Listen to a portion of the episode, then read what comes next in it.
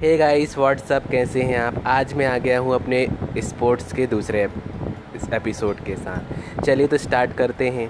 आज हम डिस्कस करेंगे किसी भी गेम में कितने नंबर ऑफ़ प्लेयर होते हैं। सबसे पहले मैं बताऊँगा कि सबसे ज़्यादा प्लेयर किस गेम में होते हैं। तो आपने रग्बी फ़ुटबॉल का नाम तो सुना ही होगा।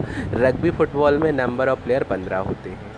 उसके बाद यदि हम टेनिस और बैडमिंटन की बात करें तो इसमें number of player one and two होते हैं। यदि बैडमिंटन और टेनिस सिंगल खेला जाता है, तब हम number of player one count करते हैं। यदि बैडमिंटन और टेनिस डबल प्लेयर में खेला जाता है तो नंबर ऑफ़ प्लेयर हम डबल काउंट करते काउंट करते हैं। उसके बाद क्रिकेट, हॉकी, फुटबॉल, इसमें नंबर ऑफ़ प्लेयर एलेवन होते हैं।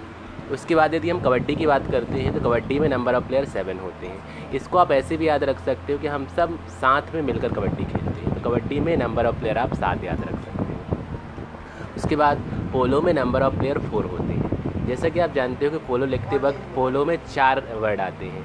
तो पोलो में नंबर ऑफ़ प्लेयर फोर होते हैं। उसके बाद वाटर पोलो वाटर पोलो में नंबर ऑफ़ प्लेयर सेवन होते हैं।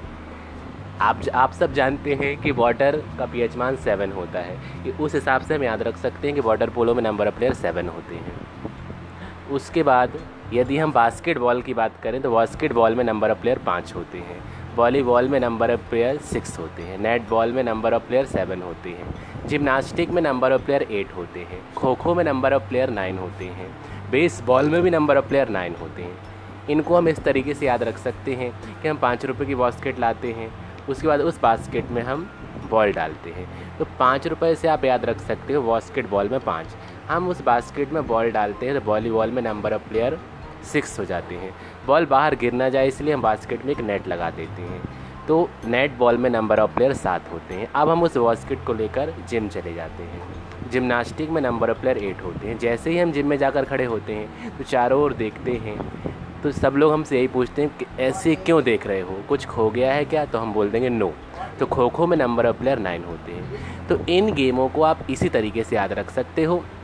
गेम को बढ़ाते जाओ, नम, आप एक एक कदम आगे बढ़ते जाओ तो आपका नंबर भी बढ़ता जाएगा। आप बास्केट जैसे बास्केटबॉल से आगे बढ़े तो वॉलीबॉल वॉलीबॉल में छः हो गया, छः के बाद नेट बॉल में सेवन हो गया जिमनास्टिक में नाइन हो गया और खो खो में नौ हो गया। बेसबॉल में भी नंबर ऑफ़ प्लेयर नाइन होते हैं। इतने गेम के आपको नंबर प्लेयर हमेशा याद रहने चाहिए। कोशिश करिए कि आपको ये हमेशा याद रहे। बस आज हम इतने ही डिस्कस करेंगे। Thank you.